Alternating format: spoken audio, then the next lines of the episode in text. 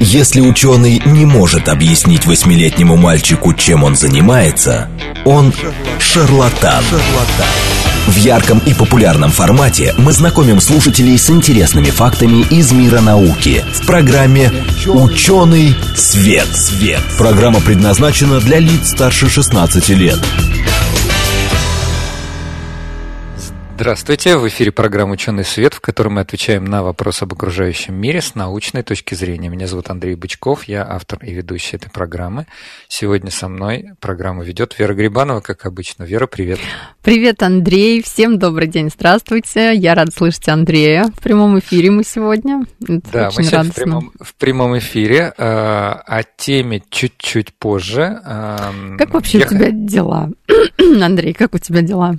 У меня дела да, нормально, так сказать, нормально. В штатном Работ... режиме. В штатном режиме, да, вот так скажем. Не, не, буду, не буду давать каких-то оценок.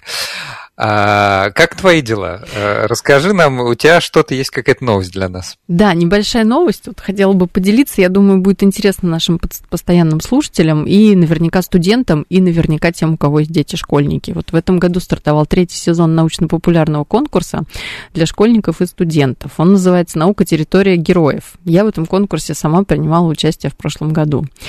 Участников там ждут захватывающие квесты, интересные задания, различные познавательные тесты и много очень видеоматериалов, э, вообще полезной информации да, о старте научной карьеры.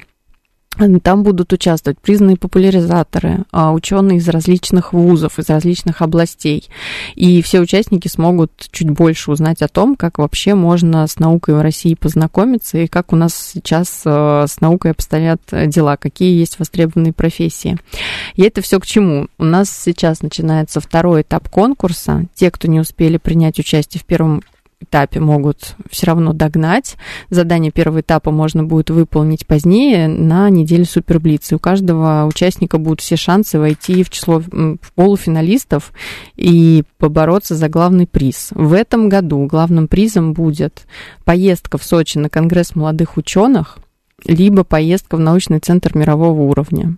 Второй этап продлится до 30 октября, финал конкурса в декабре. Можно все узнать на сайте а, на портале герои.наука.рф. Вот я всех призываю участвовать. Это конкурс для молодых ученых или вообще для всех желающих? Там на самом деле как бы основная целевая аудитория это школьники и студенты. Ну, причем студенты у нас, они могут как бы делиться на бакалавриат и э, ну, учеников магистратуры, но угу. можно сказать, что это и для молодых ученых, потому что, например, там магистрант шестого курса вполне себе иногда сможет сходить уже за молодого ученого. Ну, если ну хорошо, статьи. да, если среди нашей аудитории, хотя у нас, конечно, стоит пометка 16+, но если среди нашей аудитории 16 школьники, тоже пойдет, да. 16 да, тоже или, пойдет. может быть, их родители. Вот, э, если вам интересно, это как раз э, история про науку, про то, как стать ближе к ней. Да, в общем, до 30 октября всех призываем поучаствовать. Да, давайте к сегодняшней теме тогда про науку территории героев сказали. А сегодня тема, на самом деле, на мой взгляд, очень важная. И вообще вот без преувеличения она точно касается всех, поэтому смело присылайте свои вопросы на смс номер 8 925 4 восьмерки 94,8 или в Телеграм говорит МСК-бот, то есть э, участвуйте максимально интерактивно. Э, мы сегодня хотим поговорить о том, как правильно питаться. Да, какая тема у нас сегодня? Да, мне кажется, что Важная. просто вот, э, понимаете, вот настолько, насколько она важна, настолько она спекуляционна, с моей точки зрения. Вот. И очень сложно наверное, сейчас э, какую-то информацию а, такую средневзвешенную получить. А, у нас научная передача, поэтому у нас в гостях, в общем-то, ученый. Да. И поэтому мы постараемся дать, да, с научной точки зрения, как бы вот то, то, что, то, что именно сейчас является каким-то консенсусом. Ну что, пред, да. представляем нашего да, гостя. Да. У нас в гостях Екатерина Альтова, ведущий научный сотрудник химического факультета МГУ, кандидат химических наук, а еще и медицинский психолог. У нее, насколько я понимаю, два диплома. Екатерина, здравствуйте. Здравствуйте. А, здравствуйте, Андрей. Здравствуйте, Вера. Здравствуйте, дорогие радиослушатели. Спасибо вам большое за приглашение на такую интересную спекуляционную тему, как выразился Андрей. Ну, ну да. да. Ну, я думаю, вы согласитесь. У меня нет такого мнения. Я абсолютно с вами соглашусь, да, абсолютно. Я просто почему сказал спекуляционное? Вот, например, мы обсуждали две недели назад э, клик, э, клик химию, да, э, лауреатов Нобелевской Биоортогональную премии. химию. Биоортогональную да. химию, да, лауреатов Нобелевской премии по химии этого года. Ну, открываешь любое видео, что на русском, что на английском, в Ютубе, например, и там... Все сразу, там, в общем-то, понятно, да. Там примерно все в одном ключе. Но если, например, набрать где-нибудь в поисковой строке, как правильно питаться, или сколько калорий, или диеты полезны, вот тут, как говорится, кто во что гораст. Поэтому э, хочется какого-то такого вот мнения. Э, я предлагаю такую, такой план программы. Э, мы сначала, вначале будем чуть больше давать теоретической информации.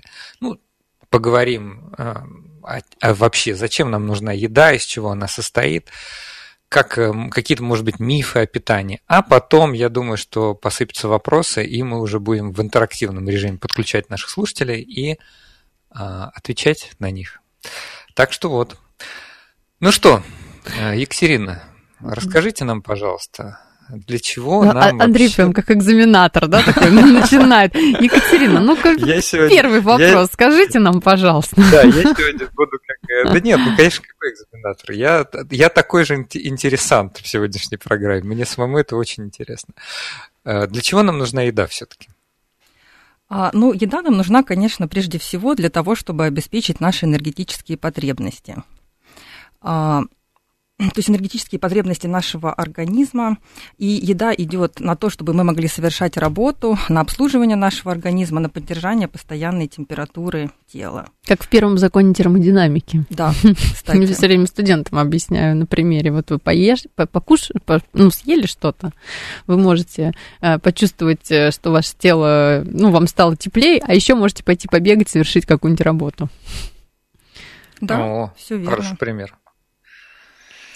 Так, хорошо. А, ну, то есть она, еда у нас перерабатывается, понятное дело, да, вот каким-то образом она у нас перерабатывается.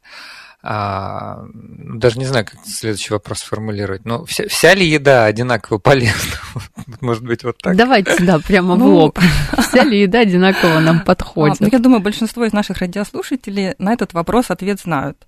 И понятно, что а, ну, еда быстрого питания, легко усвояемые углеводы, сладости в больших количествах, промышленная выпечка. Я думаю, большинство слушателей с нами согласятся. Понятно, что это не очень хорошо.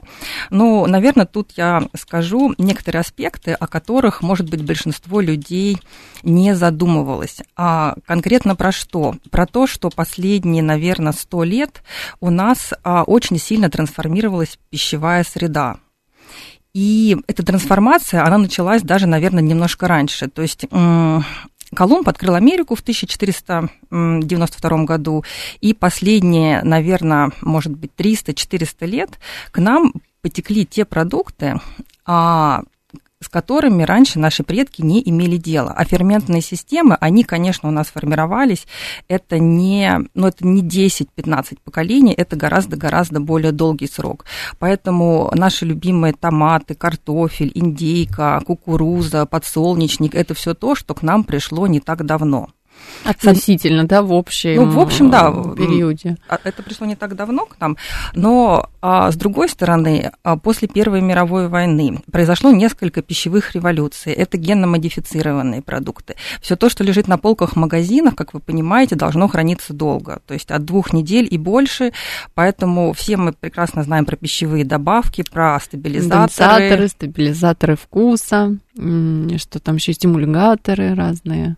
Да-да-да, все это отражается, конечно же, на состоянии нашего желудочно-кишечного тракта и отражается определенным образом. Ну, плюс еще мы сюда прибавляем зеленую революцию, когда у нас, особенно после а, Второй мировой войны, очень сильно стала развиваться агропромышленность, то есть инсектициды, гербициды, а, удобрения. Естественно, нельзя сказать, что к нам а, ну, что вот мы получаем продукты, которые абсолютно лишены всего то, что помогает им расти, все то, что помогает им долго храниться, опять же, рафинированные, дезодорированные продукты. А, все это человек стал потреблять, ну вот буквально, наверное, последние лет 100, может быть, 80, то есть, наверное, это зависит от какой-то а, семейной системы, да, как человек, где жил. Поэтому, конечно, все на это накладывает огромный отпечаток. И, наверное, я хочу обратить внимание на то, что ну, люди, когда думают про питание, обычно а, считают, что нужно учитывать калорийность, считают, что нужно учитывать ее нутриентный состав, то есть а, количество белков, жиров, углеводов. Очень может... популярная тема, да, да, да, извините, что перебила, вот, вот этот uh-huh. тренд, да, что нужно считать, вот съел порцию как какого-то блюда, угу. и надо посмотреть, сколько там содержится жиров, белков и углеводов, либо, может быть, на порции сразу будет написано, сколько это килокалорий, да, сколько угу. мы потребили. Мне кажется, это прям такой очень популярный тренд последние, наверное, лет пять. Вот э, очень многих людей знаю, кто замеряет, считает и так далее. И вот интересно, насколько это вообще адекватная тактика а поведения. Вот мы сейчас узнаем. Да. Андрей, ну, вы знаете, в целом мне эта тактика симпатизирует, потому что у нас есть определенные нормы. Если хотите, могу их озвучить. Давайте, нам да. надо. А давайте, Давай. может быть, вы сказали, Екатерина, да, да, да, пока у нас возникла угу. такая пауза, значит, э, вы сказали, что э, большая часть людей наверняка знает ответы на сегодняшние вопросы. Но можно я буду за тех, э, за ту часть, которая не знает? Вот. Э, хочу, чтобы мы чуть-чуть, может быть, подробнее на каких-то вопросах останавливались. Вот вы упомянули до этого ферменты, нам потом надо про них тоже обязательно сказать. Вот. И поэтому давайте обязательно сейчас упомянем вот эти нормы колоража. Но я бы даже, честно говоря, хотел сказать, что вроде все знают, что вот какие-то калории есть, может быть, кто-то даже слово джоули слышал. Вот. Но, может, вы нам скажете, что такое калория, да, потому что я не думаю, что вот 10 э, человек на улице остановить, спросить, много ли из них даст правильный ответ. Угу. Так, Андрей, давайте я начну, наверное, сначала. Да. А, мы с вами сейчас стали говорить про питание, перешли немножко, может быть, даже в сторону анализа каких-то вот рекомендаций по питанию. И, наверное, я тут упомяну, что я все-таки говорю в рамках парадигмы персонализации питания, и вы сказали, что вот хотите быть за тех, кому не все очень известно, я бы тут выделила все-таки два уровня. А, все-таки вот, может быть, подборы питания, да, вот ориентация, а, если говорить про ориентацию на свое питание, то есть первый уровень, это уровень все-таки более-менее общеизвестный, вот про то, что я сейчас стала говорить, потому что, ну, в принципе, согласитесь, наверное, большинство людей все-таки ну, знают. слышали, да, да что, не, есть калории, не нужно объедаться на ночь выделки. сладким, да, а нужно да. там питьевой режим более-менее соблюдать, желательно режим дня соблюдать, чтобы потом не пить 15 чашек кофе в течение дня. То есть, ну, такие вещи, они более-менее людям понятны. Вот, и второй уровень, это все-таки рекомендация рекомендации более а, персонализированные, то есть которые требуют уже специальной подготовки, высокой квалификации специалиста, который обычный человек, наверное, уже а, ну, не сможет как-то сам себе придумать. Да, потому что просто для этого нужно сдавать анализы. Сдавать mm-hmm. анализы, да, то есть, ну, сдавать там кровь чаще всего. Вот, или, может быть, даже если мы говорим про какие-то особенности нарушения пищевого поведения, то, ну, как говорится, сам себе психолог, это такой большой вопрос. Вот, то есть, может быть, даже работа с психологом, если речь идет про то, что человек говорит, что я не голоден, да, но вот у меня холодильник по выходным не закрывается. Здесь все-таки, ну, такие тонкие точечные вещи, это все-таки второй уровень. Вот, то есть тут я, наверное, немножко хотела бы разделить, да, это с точки зрения Хорошо, научной. конечно. А, и дальше так, а дальше я помню, что вы спросили так, меня про мы, калорию, но что-то еще в серединке да, было. Да, давайте да. вот эти вот да. все-таки озвучим. Мне кажется, слушатели ждут. Норма, да, вот эта норма потребления, на которую вроде бы как нам надо ну, полагаться. А, да, хорошо. Значит, ну тогда давайте так. Уже первый закон рационального питания Вера озвучила, это закон сохранения энергии, да, и мы угу. все помним, что, естественно, нам нужен баланс поступающей энергии и той, которой мы расходуем. Да.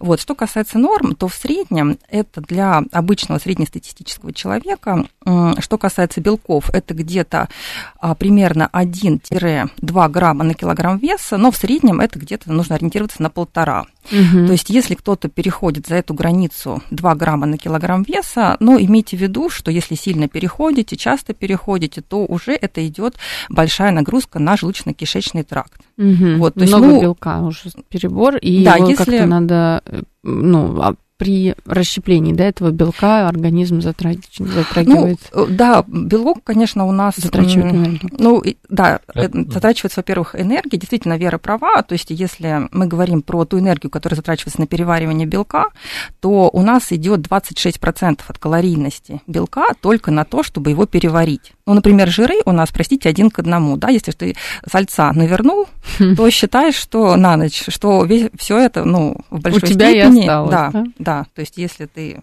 так прям а с белками тут нет. Поэтому, собственно, иногда, когда ориентируются на построение рациона, цель которого похудение, да, ну или стать более стройным, то делают выбор в, более, в сторону более высокобелковых рационов. Вот, но в среднем это вы перегружаете почки, перегружаете желудочно-кишечный тракт, и вы можете просто через два месяца такого питания очень сильно высокобелкового почувствовать себя плохо.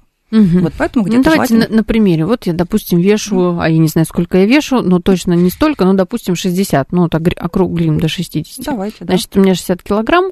А на каждый кило, килограммов, а на каждый килограмм моего веса мне нужно потреблять в сутки примерно полтора...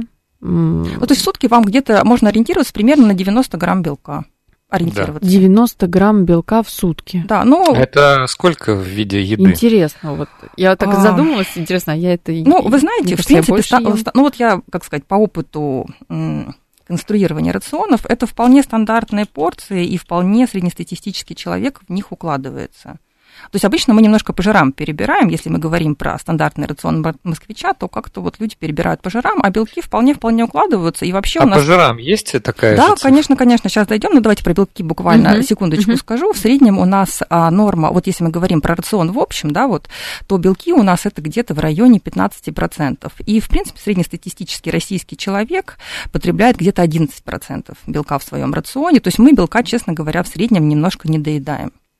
Вот так вот. С чем это связано? Ну, понимаете, я боюсь, что, может быть, это с какими-то связано экономическими факторами, потому что, ну, плюшечку какую-то, может быть, как-то проще, дешевле, да, вот где-то купить, перехватить. Я, это просто мое предположение. Ну, удобнее, да, чем яйцо варить, либо мясо отваривать, да. Да, может быть, просто, ну, все таки как-то люди ориентируются там, ну, просто предположение, не знаю. Ну, понятно, да. да. Можно так сказать, культура питания. Так, так сложилось. Вот. Э, раньше ведь, я думаю, э, в России питание вообще было сфокусировано не на белках, а на каком-то большом количестве углеводов. А, наверное, растительной ну, пищи, может мне так кажется. Да, очень может быть. Я посмотрела, пока мы тут общаемся, залезла угу погуглила, да, можно так сказать, что э, если я хочу, ну, получить 70 грамм, например, белка, то мне нужно съесть полтора яйца. Не знаю, похоже это на правду либо нет. Целое яйцо и еще половина от. Сейчас, наверное, не кажется, могу вам так кажется, быстро что, Кажется, ага. что не, мне кажется, что немножко занижено. Вот такие вот. Это просто я вот набрала да, в интернете. Да, я, а, я думаю, что так делают все, кто занимается или начинает заниматься своим питанием.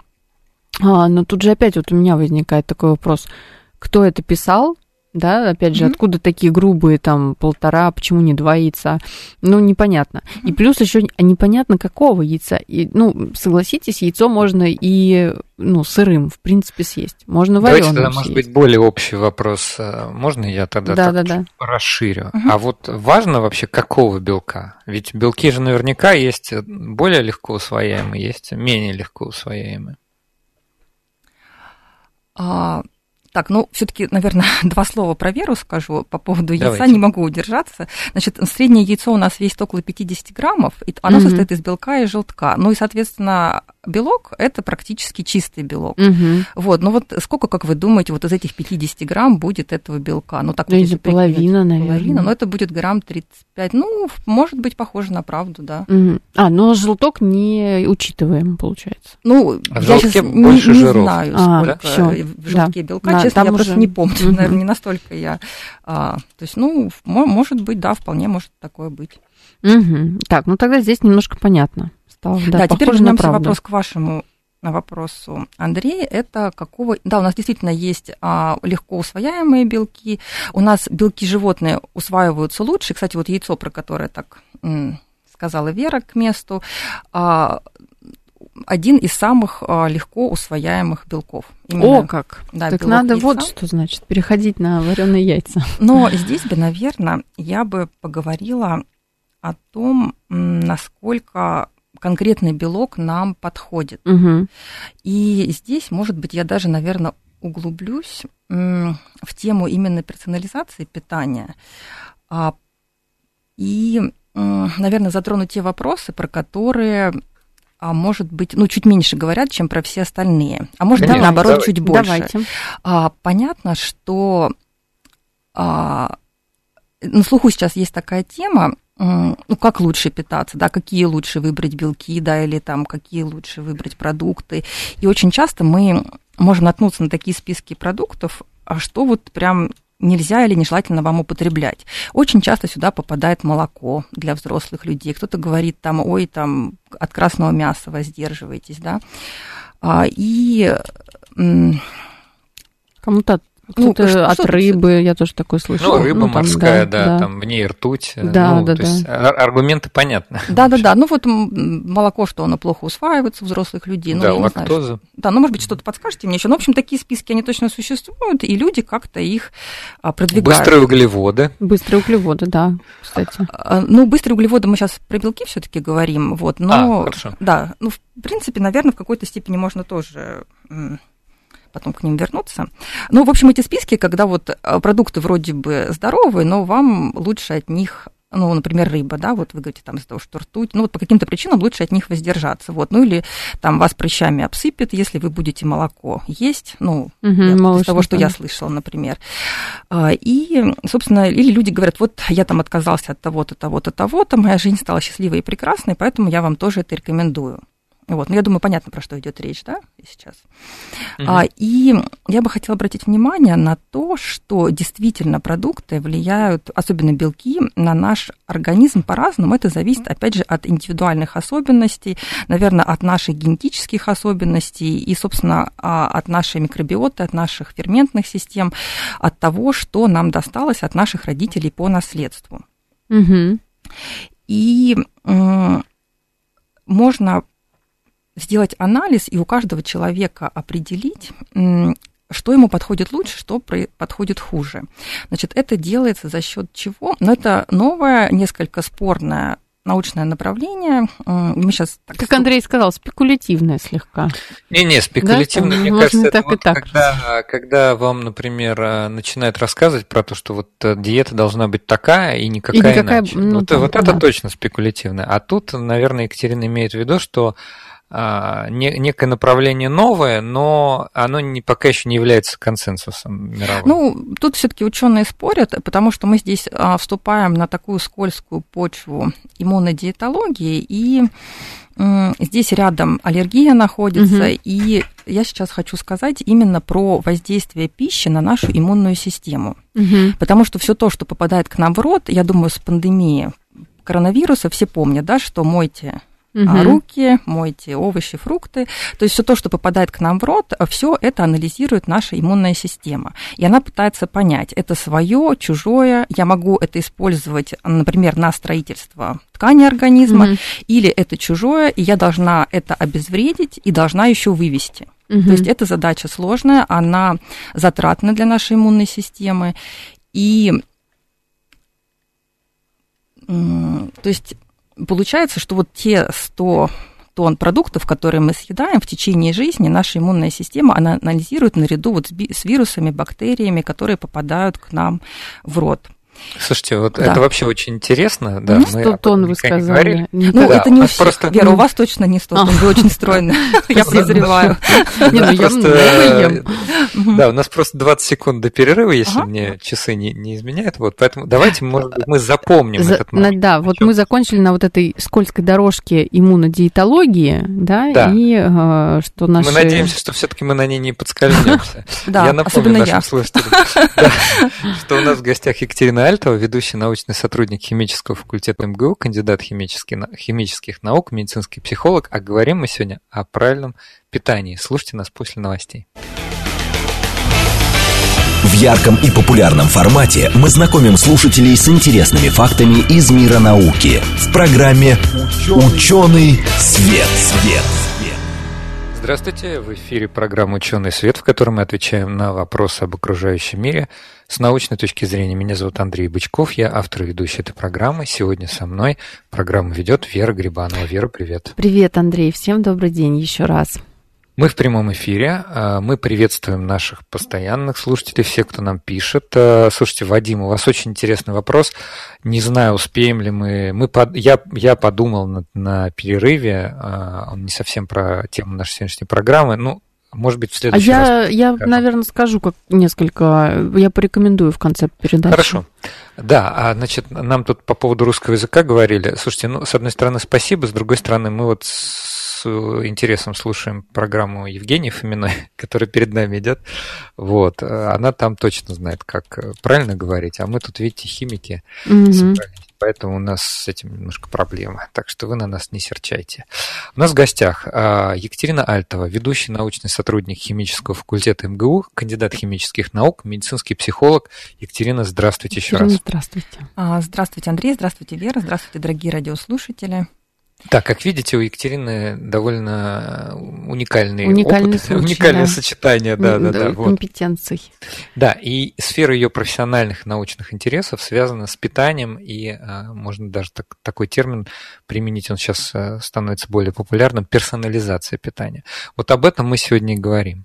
Но я решил, так сказать, еще более широкими мазками как-то дать а, в заголовок программы вынес вопрос, как правильно питаться. Мне кажется, это очень важный вопрос вопрос, который, в общем-то, должен большое количество людей интересовать.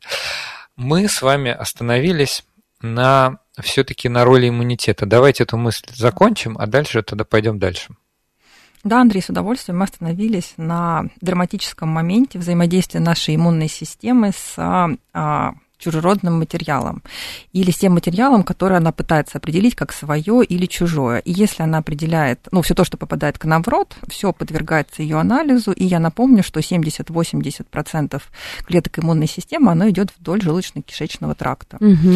И если это свое, то это используется как строительный материал. Если это чужое, это надо обезвредить и, главное, еще вывести. Угу. И, соответственно, если мы ну, как вы понимаете, современный человек, а, он может буквально за один день, даже или за один вечер попробовать а, продукты, ну, можно сказать, со всех уголков света. Ну да. А, а еще бывают всякие гастро какие-то, я не знаю, мероприятия, так там вообще можно попробуйте это, попробуйте то, там разную кухню всех частей света. Там, не знаю, я и паназиатскую, и азиатскую, и средиземноморскую, там еще какую-то, не знаю, африканскую. Вот. да, и люди, в общем-то, современный человек не так а, редко попадает в такие ситуации. Поэтому что мы имеем? То есть, а, возможно, что под какие-то продукты его ферментные системы не совсем приспособлены. Или он употребляет а, сильно несочетаемые продукты, ну, между собой. Или Молоко с селедкой, да? Ну, и сюда еще можно добавить, согласитесь, все-таки за один вечер можем мы попробовать. Ну да. Там и тортиком потом закусить, и грибочками, и салатиком с майонезом, и, и корочку туда же. Ну, то есть там прям набор Прям Новый может год быть. описали сейчас. Ну, а Новый есть, год. Да, а? да, действительно, это очень похоже на Новый год. А вы можете сказать, э, вот каковы критерии несочетаемости продуктов? Вот что такое плохо сочетаемое между собой? Или это индивидуально, это для, вот, э, для конкретной ферментной системы конкретного человека? А, нет, ну, конечно, а, смотрите, подбор продуктов, он индивидуален. Что касается сочетаемости продуктов, то здесь есть а, относительно общие рекомендации. Ну вот, например, там арбузы, дыню желательно употреблять в отдельном приеме пищи. Да вы что? Ну, желательно. Боже мой, я, а я могу абсолютно в один присест съесть и кусочек арбуза и дыни потом. Это абсолютно правда. Для меня сейчас это прям открытие. Ну, тут, наверное, речь о том, что их надо отделять от других. э, Если... Правильно, Екатерина? Да-да-да, ну то есть желательно, да, желательно, а, чтобы... я думала, вместе их, если я съем дыню и сразу арбуз. А это они, кстати, вместе друг, друг, друг на друга никак не влияют? Ну, вы знаете, желательно отдельно дыню, отдельно арбуз есть. Арбуз. Вот, ну, Мгм. конечно, я понимаю, что многие люди едят вместе, наверное, это не критично, это зависит от многих факторов, и м, ну вот здесь, если опять чуть-чуть вернуться к предыдущей теме, да, Мгм. вот сейчас, Андрей, немножко отступлю от вашего вопроса, чтобы все-таки закончить да. мысль, да, не уйти от нее, мне кажется, она важная.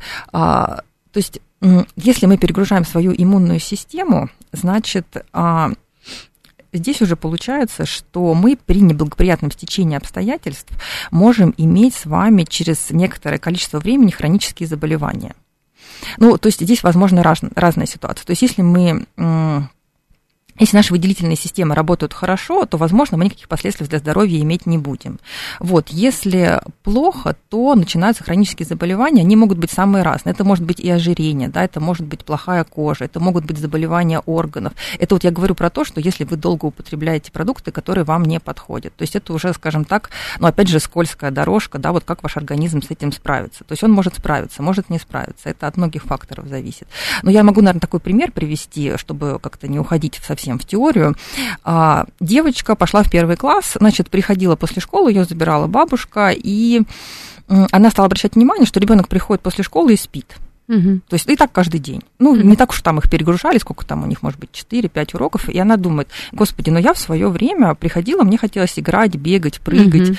И она как-то озаботилась этим вопросом и, в общем-то, как-то попала на как раз-таки анализ вот тех продуктов, которые ел ребенок. И выяснилось, что у нее а, идет, ну, скажем так, сильная непереносимость глютена угу. вот конкретно у этой девочки, вот, и это приводило к тому, что у ребенка была сонливость, потому угу. что организм перегружен а, в какой-то степени, и ну, вот, вот так это проявляется. Вот. Ну, это, это по-разному. Опять же, бывает, у кого-то это начинается какой-то хронический насморк, да, вот все что угодно. Ну, вот кажется, как раз глютен, это так же, как лактоза, это один из, а, одна из тех, а, я бы сказал, слов страшилок, одно, угу. одна из вот. И э, мне кажется, очень часто люди сейчас э, пытаются отказаться от глютена, безглютеновой Безглютеновые диеты. диеты, безглютеновые продукты, безглютеновый хлеб.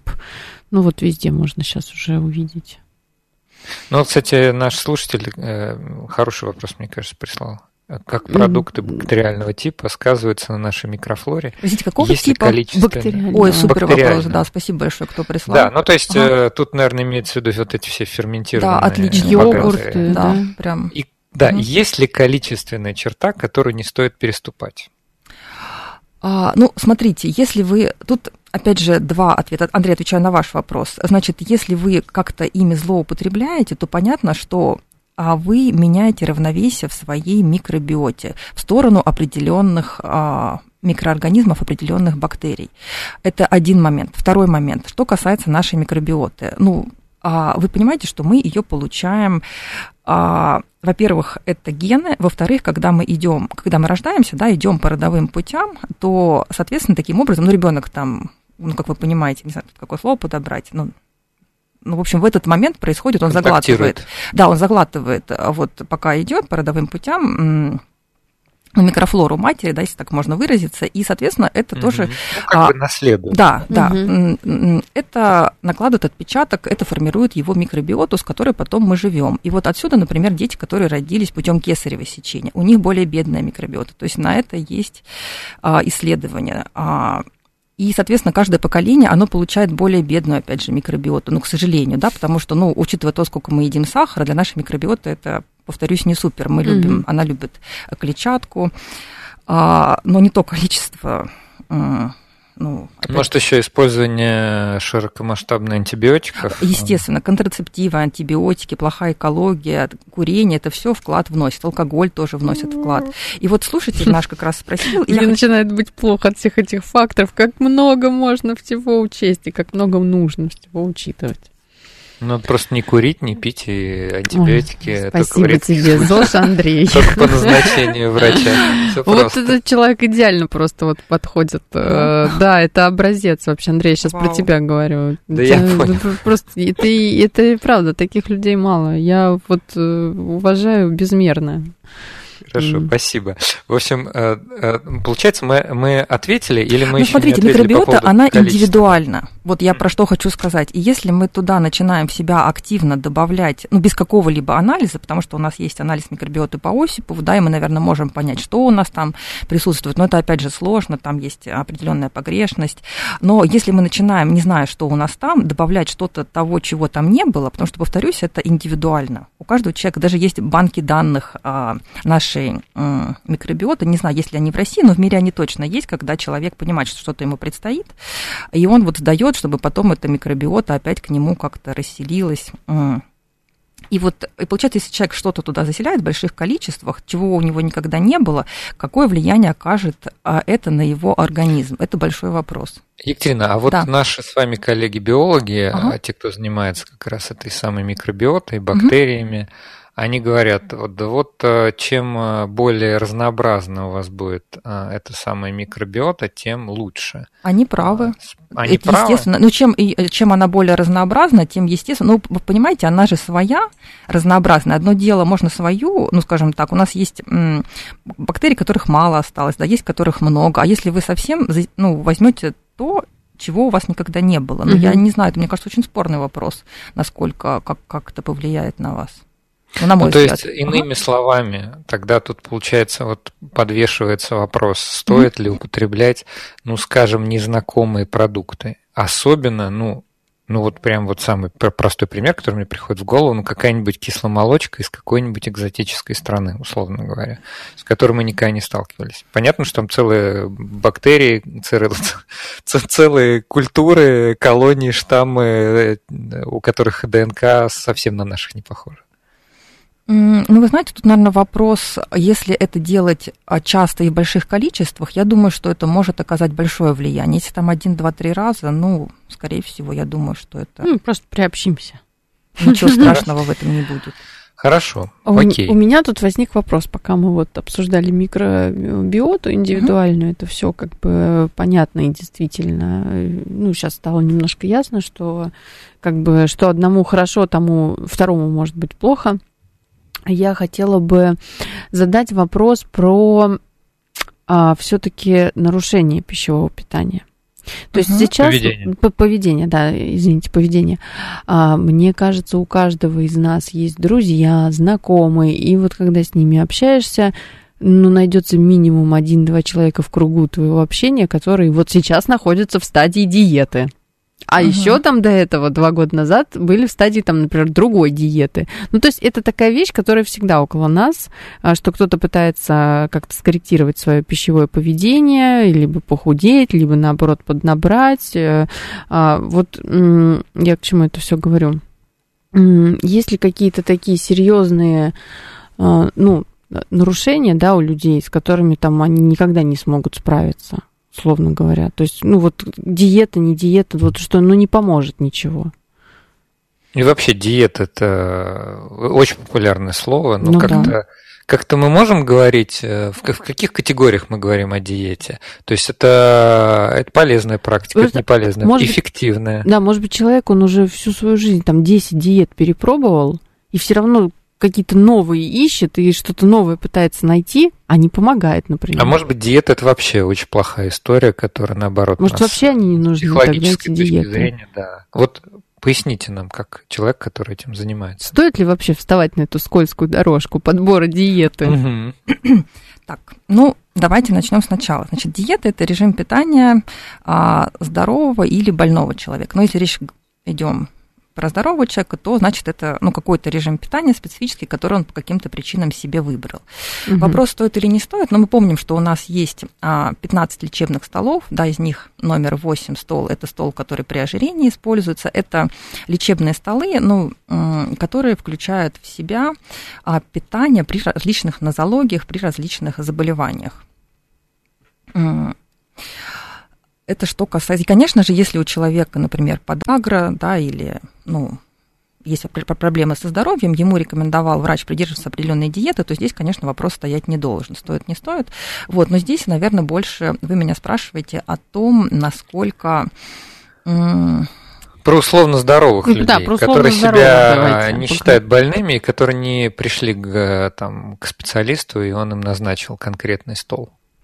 Ну, знаете, я вот по своей практике опять же, наверное, я тут отвечу несколько размыто. Я слышала про разные диеты, которые люди сами себе назначают. Одна из них а, например, диета одного из наших профессоров, и вообще, я думаю, что этой диеты придерживаются некоторые из наших слушателей, ну, могут придерживаться, значит, ее а, еще король Англии Вильгельм II, сейчас могу ошибаться, по-моему, тоже сам себе изобрел. А, он употреблял алкоголь в больших количествах и а, для того, чтобы снизить вес, потому что он был настолько толст, что не мог ездить верхом. Вот так, тут... ну, я надеюсь, мы можем сделать предупреждение. Да, да, да, ни в коем случае. Да, да, алкоголь вредит вашему здоровью. Да, да, да. Не надо И поэтому, конечно, тут надо понимать, ну, наверное, немножко сложный для меня вопрос, потому что у меня как-то так мысли разбегаются. Я понимаю, что тут очень много вещей, про которые. Здесь очень много, я, я понимаю, да, когда говорить это влезаешь. И... А, абсолютно, потому что сейчас, например, э, можно я тоже да, от конечно, себя конечно. скажу? Что те же гастроэнтерологи говорят, что сейчас в связи с появлением там э, анализа на микробиоту, с открытием хеликобактерной инфекции вообще пересматриваются взгляды на полезность, необходимость вот этих столов, про которые вы упомянули. Угу. То есть вот эта история про диеты, она разрастается в огромное дерево, в котором большое количество всяких разных моментов, которые надо учитывать. И поэтому, наверное, по-простому так не скажешь. Да, Андрей, я вот сижу, и у меня вот вопрос к вам, потому что я тут от Веры услышала в эфире, что вы пример человека, у которого а, здоровые пищевые привычки, да, что вы как-то очень... Так, О, как Андрей, видишь, да, вот, и, мне, и мне безумно интересно, как вам это удается, потому что, мне кажется, это вот прям большая проблема.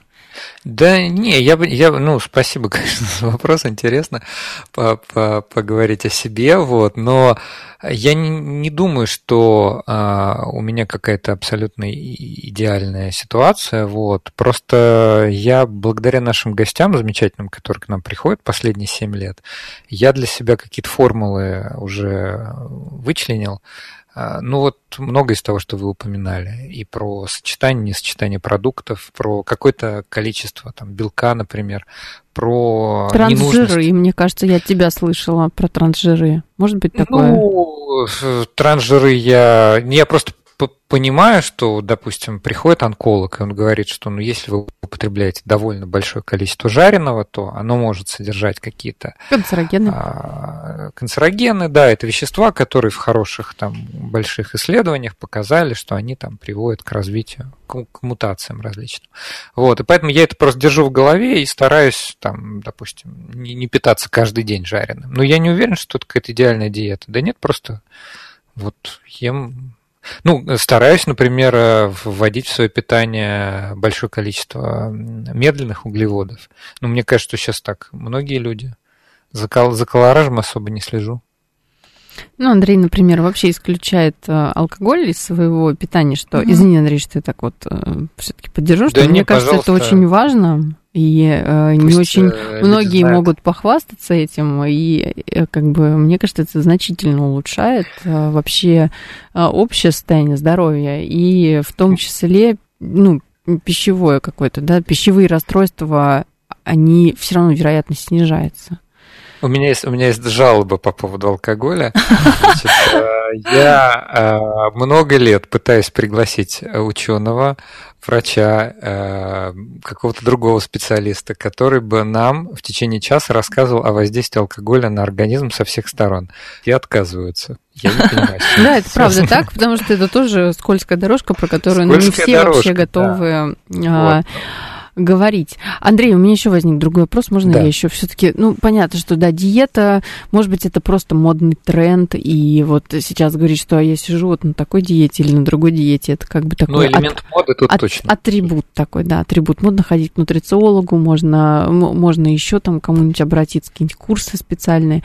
Тем не менее, а, как, э, что, можете ли вы что-нибудь сказать про людей, у которых э, не модная какая-то задача, да, а задача стоит конкретная. Вот у них есть болезнь, к примеру, анорексия. Это прям серьезная болезнь, она связана с нарушением, со значительным нарушением пищевого поведения. Вот для этих а, людей насколько вообще какие есть подходы к их э, терапии, скажем так, да, и можно ли добиться какого-то восстановления диетами, э, ну, какими-то сбалансированными режимами питания? Ну, да. Короче, что делать с... Да, у кого не просто это модная прихоть, а у кого действительно есть вот заболевания, а, связанные напрямую с а, режим, ну, пищевым поведением. Вот куда бежать, куда обращаться? Ну, перво-наперво, что нужно сделать, это как можно быстрее, конечно же, обратиться к специалисту, обратиться к психиатру, может быть, даже положить человека в клинику, потому что здесь очень высокая смертность. А, значит, подходы там существуют самые разные. Ну, естественно, это психотерапия. Кроме того, я слышала, что медикаментозно неплохо подходит та же терапия, которую используют при шизофрении. Вот, но если мы все-таки говорим про ну, какие-то, может быть, психологические особенности таких людей, то здесь важно понимать, что ну, именно при анорексии может быть очень большой запрос на любовь, на вот такую именно чувственную, теплую любовь, отношения. То есть это все-таки будет про это. Это вы говорите уже как психолог. Да, ну то есть тут немножко, наверное, уходим же уже от ну, питания. Химии, да, наверное, да, от, от химии мы немножко уходим, да, потому что здесь вот я бы, ну и тут, мне кажется, стоит от этого отойти, потому что здесь все-таки идет речь именно про взаимоотношения человеческие больше. Да, мы, ага, да. мы не делали да, передачу по поводу анорексии, вот, но тоже хочу э, оговориться, что это серьезный как раз медицинский диагноз, и вот Екатерина сказала то, что меня в свое время очень сильно изумило. Я не думал, что все настолько серьезно, что анорексия это невероятно сложный диагноз, причем, к сожалению, психиатрический, многие люди этого боятся, этого слова. В данном случае это как раз реальность. Ну, слово псих вообще означает душа, не так уж и страшно. Вот, но тем не менее, просто смертность э, высокая при анорексии. Это самая высокая Поэтому... по смертности среди подростков, насколько я да, понимаю. Да, вот поэтому она требует э, буквально экстренного лечения, и в том числе медикаментозного. Вот. Это вообще не маленькая проблема, это очень большая серьезная история. Слушайте, у нас остается вот три минуты до конца. Я а, обещала книгу порекомендовать, Андрей, да? Ну, я хотел Екатерины а, да, да, да, да. спросить все-таки про может быть, а, у нее есть какие-то рекомендации, ну, какой-то, я не знаю, чек-лист там, ну, не чек-лист, а как это сказать, какой-то какой набор рекомендаций, все-таки вот... А, Простых таких Относящихся к, к, да, к персонализации, к индивидуальной коррекции питания. Что нужно? Я не знаю. Нужно делать какие-то анализы? Или нужно э, насыщаться информацией? Или я не на знаю... На гастроскопию идти. Ну, на гастроскопию нет, я не отправлю точно.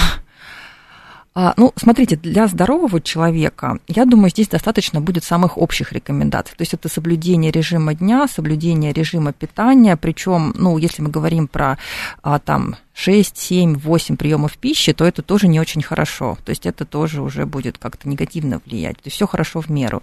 Мы говорим про соблюдение пищевого режима. То есть это где-то либо 1 миллилитр на калорию рациона, либо это где-то примерно 30 миллилитров на килограмм веса. жидкости, да? Ну, а, мы Или можем что говорить про то, что половина мы можем выпивать чистой воды, угу. а половина это овощи, фрукты, соки. Угу. А дальше это, ну, конечно же, соблюдение баланса белков, жиров, углеводов, витаминов, минеральных веществ. Про белки я сказала, это полтора грамма на килограмм веса. Значит, углеводы это примерно 3-5 грамм на килограмм веса, то есть в этих жиры это где-то около 1 грамма. Если мы спускаемся ниже 0,8 грамма на килограмм веса, мы уже можем какие-то иметь гормональные проблемы. Угу. А, то есть надо выдерживать все-таки вот а, в этом диапазоне, получать эти самые необходимые продукты. А какие-то, может быть, ну, у нас полминуты, кажется, мы не успеем. А, если Давайте есть какие-то проблемы со здоровьем, лучше к врачу. Давайте вот так очень коротко. Да. да. Давайте, да, здесь подведем черту. Я все-таки скажу, что тема оказалась непростой. Вот, как видите, она действительно многогранна, хотя вроде многие люди имеют какие-то свои представления. Я думаю, что, может быть, мы еще сделаем какое-то продолжение на этот счет, потому что много чего хочется еще обсудить. Я и... хочу поблагодарить нашего гостя. И книгу, книгу я... Ну, скажи, книгу, да. Да, Вадим задавал вопрос э, гостям. Значит, э, книга называется «Лаборатория химических исторических историй. Автор Михаил Левицкий от электрона до молекулярных машин. Очень советую. Хорошо. В гостях была Екатерина Альтова, ведущий научный сотрудник химического факультета МГУ, кандидат химических наук, медицинский психолог. Всем до следующей субботы. До свидания. До свидания, спасибо.